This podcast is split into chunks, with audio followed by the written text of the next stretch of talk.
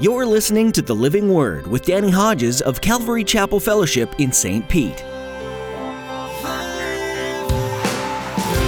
come alive as we are filled with the living word. Uproot the lies so we can fully rest in your truth.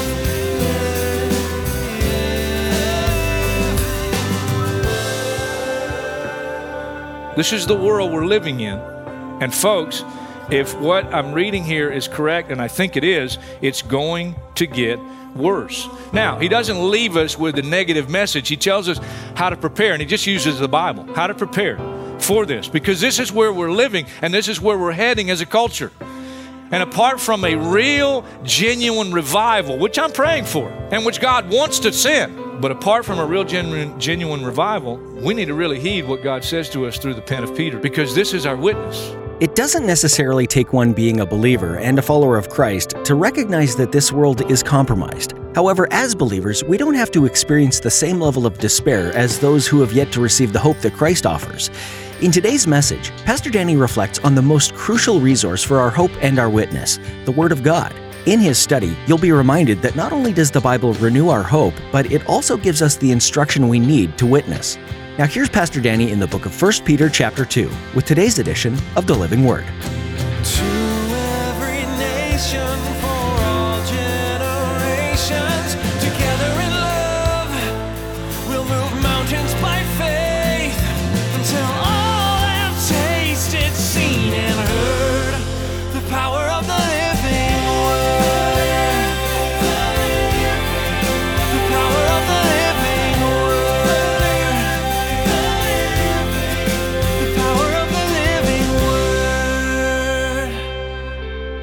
1 Peter 2, verse 13. Now, I'm going to back up to bridge where we're headed because I think it'll be helpful.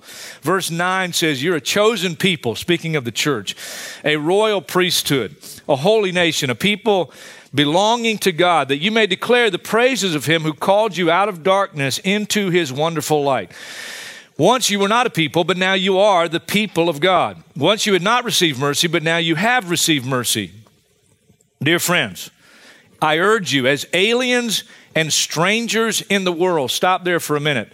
Please, please, you, got to get it in your head as a Christian. I think about it every day. I think about heaven every day. I can't help it. And as I think about heaven, one of the things I'm reminded of is this world is not my home. And if you're a Christian, this world is not your home, and you ought to be very thankful for that. So, as aliens and strangers in this world, I urge you to abstain from soul, sinful desires which war against your soul. Live such good lives among the pagans. That's just a strong word for unbelievers. Now, we were all pagans at one time. That though they accuse you of doing wrong, they may see your good deeds and glorify God on the day He visits us. Submit yourselves for the Lord's sake to every authority instituted among men, whether to the king as the supreme authority, or to governors who are sent by him to punish those who do wrong and to commend those who do right.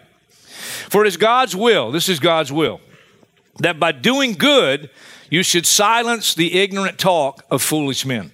Live as free men, but do not use your freedom as a cover up for evil. Live as servants of God. Show proper respect to everyone. Love the brotherhood of believers. Fear God.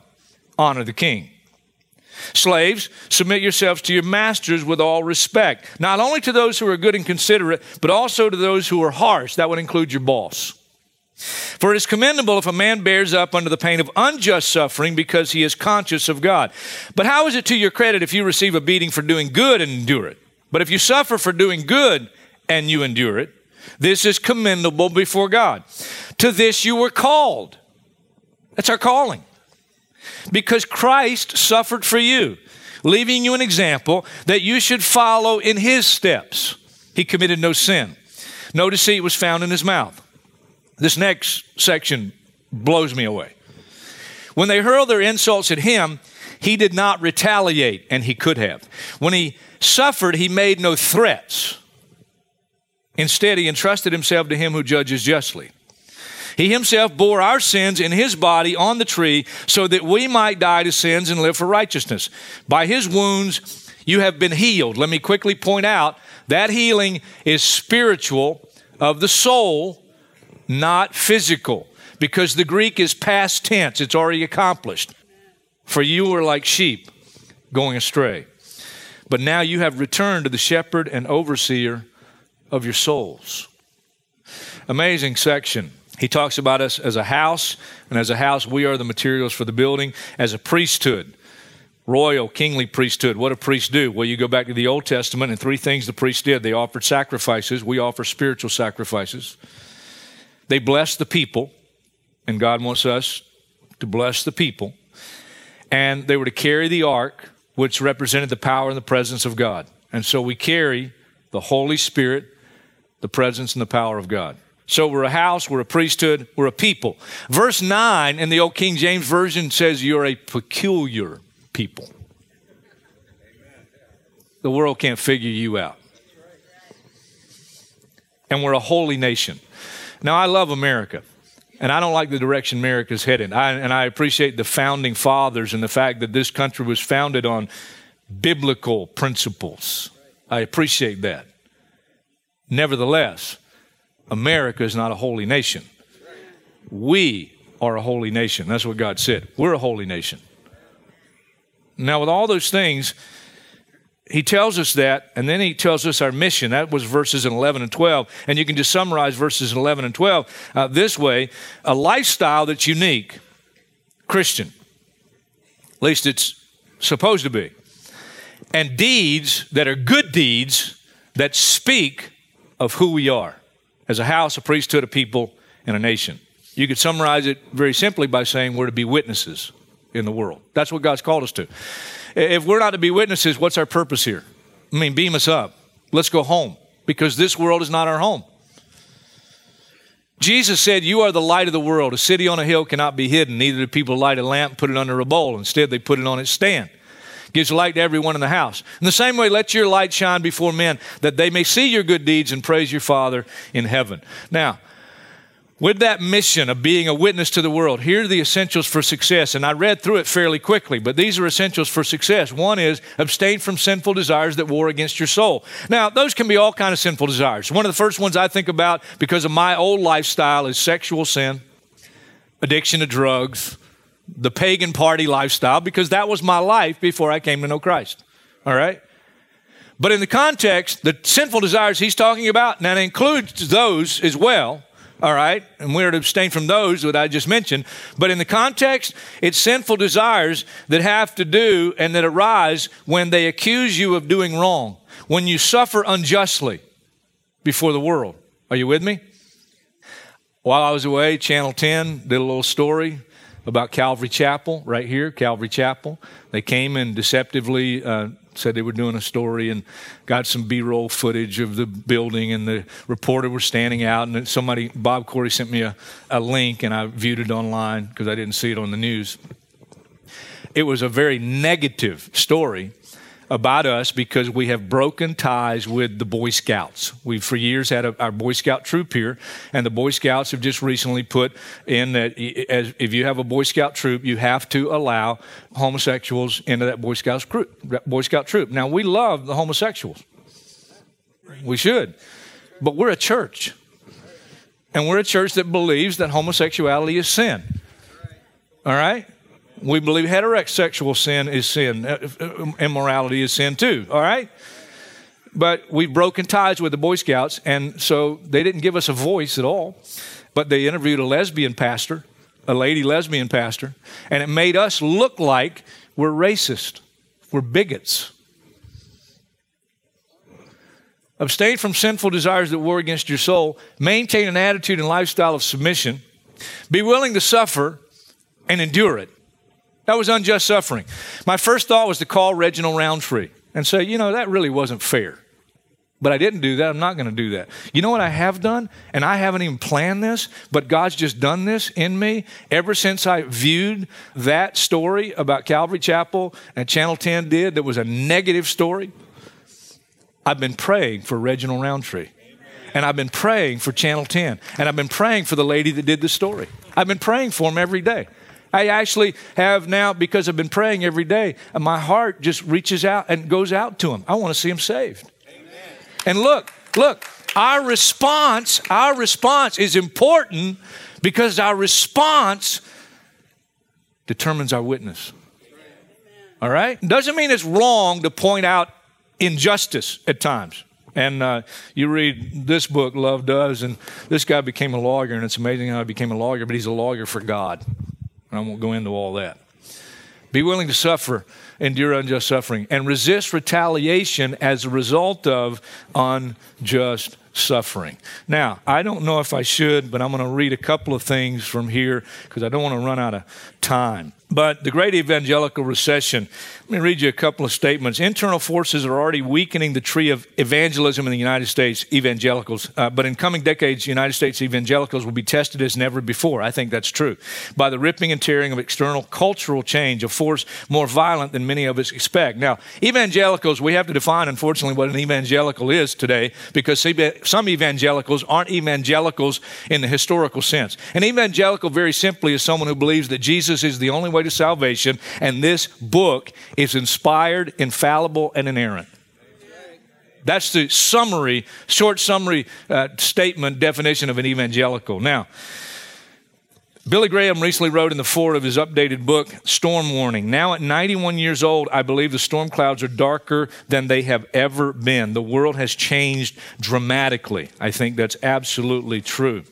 In 18, 1984, just before his death, Francis Schaeffer rightfully identified the direction of American cultural change.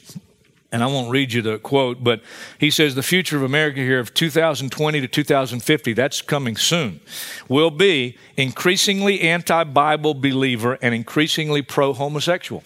I think that's absolutely true.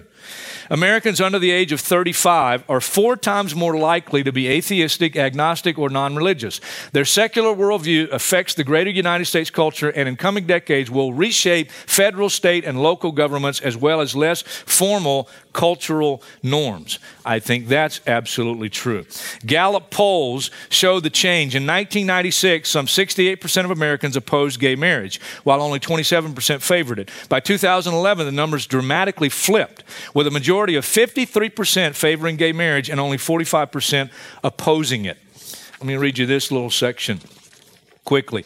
The governor of California, I don't know if you're aware of this, recently signed Bill SB 1172 into law, which makes it illegal for any counselor or family therapist in California to counsel minors away from homosexual sex. Every second, and it's not, we're not just talking about homosexuality. Here's what we have an increasing hypersexual culture.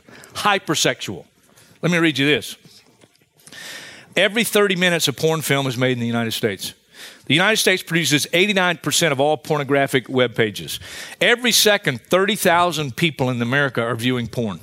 42.7% of internet users view porn. The average age of initial pornography exposure is 11 years old. I mean, it's amazing. City of Philadelphia lowered the age of for condom distribution to 11 years old or 5th grade. This is the world we're living in.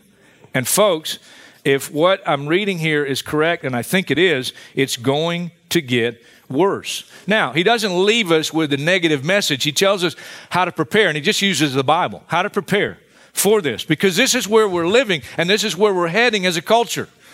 And apart from a real, genuine revival, which I'm praying for and which God wants to send, but apart from a real, genuine, genuine revival, we need to really heed what God says to us through the pen of Peter because this is our witness. This is our witness. Now, those are the essentials for success. Here's what success accomplishes we become more like Christ.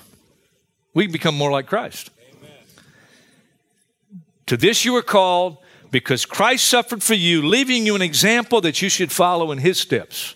When they hurled their insults at him, he didn't retaliate. We become the witnesses he desires us to be. And then, third, people are healed by our wounds. Did you get that? We're talking about spiritual healing. We're talking about people coming to Christ because of how we respond to their unjust treatment of us. If we respond like Christ responded, some people will get saved. Now, there's some great examples. Of course, Jesus is our number one example. And what an example he is. It just wows me when I read when they hurl their insults at him, he didn't retaliate. Uh, when he suffered, he made no threats. Because it's one thing uh, to make a threat, it's another thing to be able to back it up. Remember what he said to Peter, Jesus said to Peter, when the mob comes out to arrest Jesus, and what does Peter do? He pulls out his sword. He's going to fight and defend the Lord. And here's what Jesus said. You find it in Matthew 26, verse 53. Do you not think I can call on my Father and he will at once put at my disposal 12 legions of angels? Now think about that. A Roman legion was about 6,000. Do the math. 72,000 plus angels on the spot, right there, to wipe out the mob, wipe out the Jewish Sanhedrin, wipe out anybody that was going to send Jesus to the cross. Remember what Jesus said when he stood before Pilate?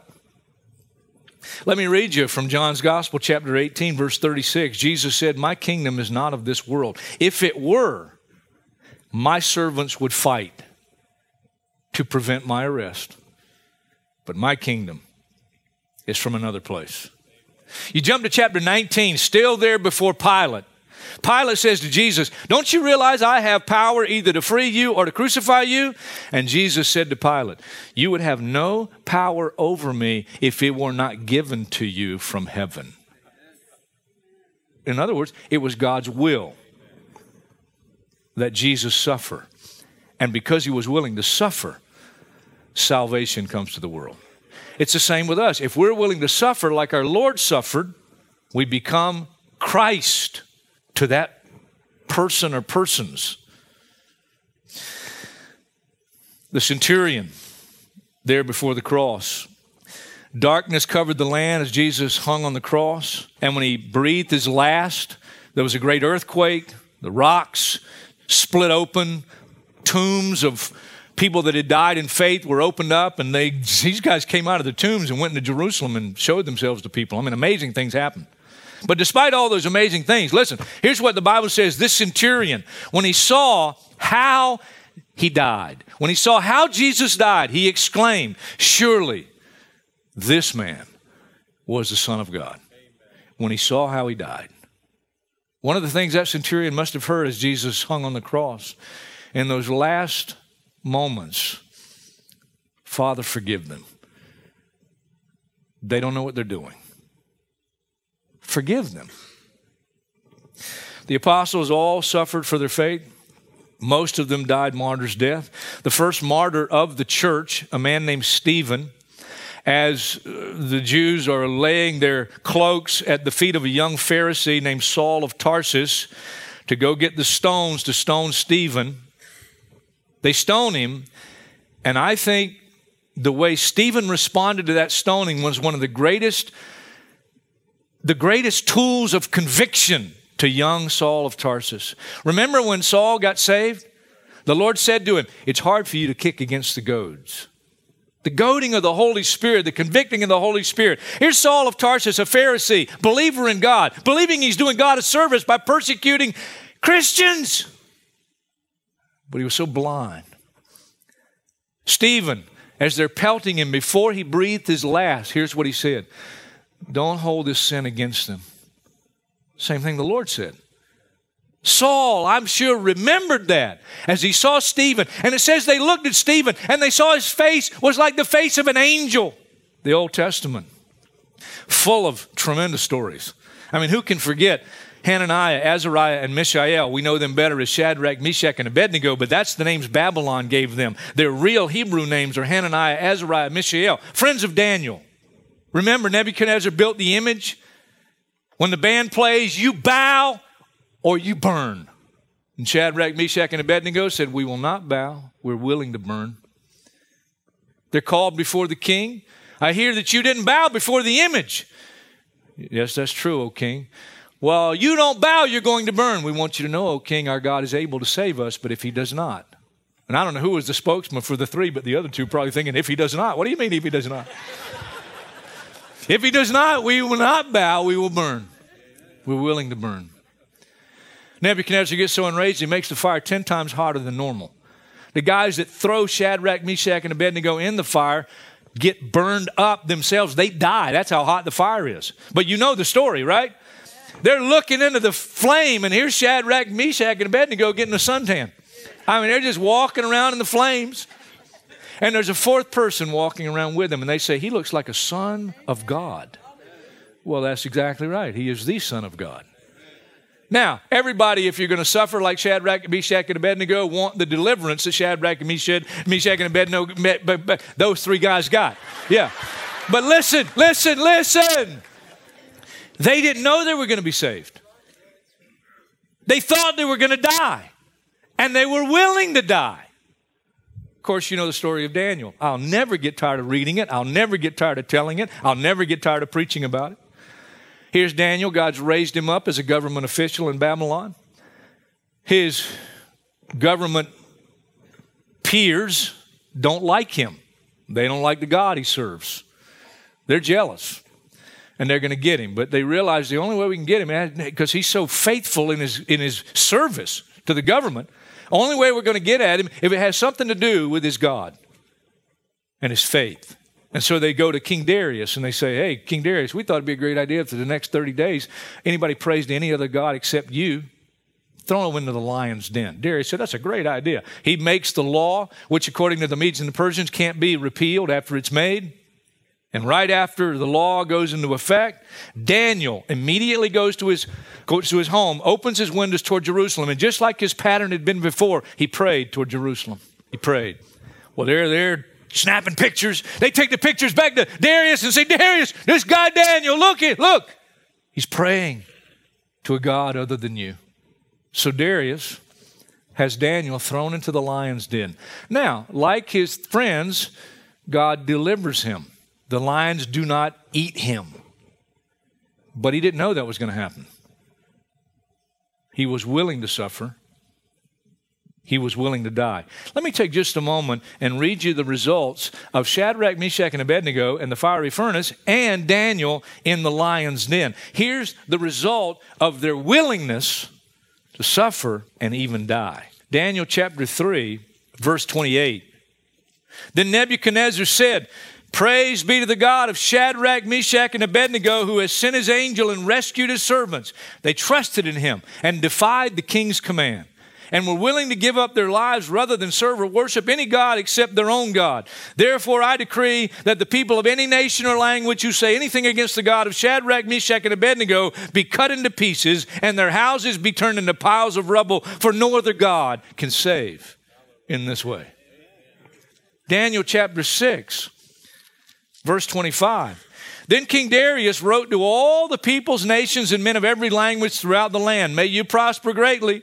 I issue a decree that in every part of my kingdom people must fear and reverence the God of Daniel, for he is the living God. And he endures forever. His kingdom will not be destroyed. His dominion will never end. He rescues and he saves. He performs signs and wonders in the heavens and on the earth. He's rescued Daniel from the power of the lions. So many great stories like that. But not all of them are delivered in this life. Stephen wasn't, most of the apostles weren't, but they left an undeniable witness to an unbelieving world. And through their lives, some were saved. Let me leave you with one more story. Go with me back to the Old Testament, Genesis chapter 37. I'm going to summarize most of it because we don't have time to read through the whole story. But it's a story of a man named Joseph. Starts out with him 17 years old. He's the youngest of Jacob's children. He was born to Jacob in Jacob's old age. He becomes a favorite son. He is hated by his brothers.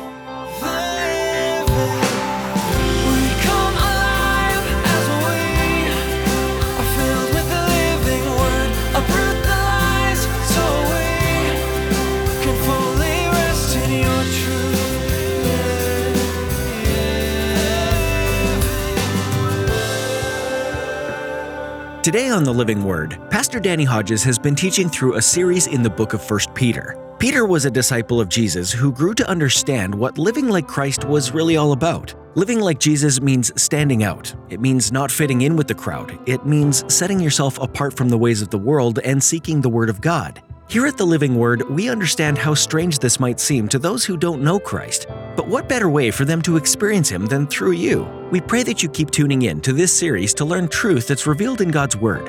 We also pray that as you grow in Him, the people around you will come to know Jesus in a profound way. Would you be willing to pray for us here at the Living Word as well? As our ministry grows, we want to make sure that we're seeking Jesus first and foremost. We're constantly in need of His guidance, so please pray that we'd recognize His voice and direction. Thank you so much for praying about this.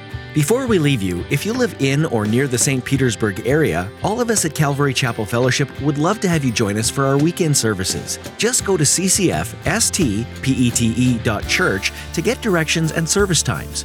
Again, that's ccfstpete.church. Thanks for joining us, and be sure to tune in again for Pastor Danny's next message right here on the Living Word.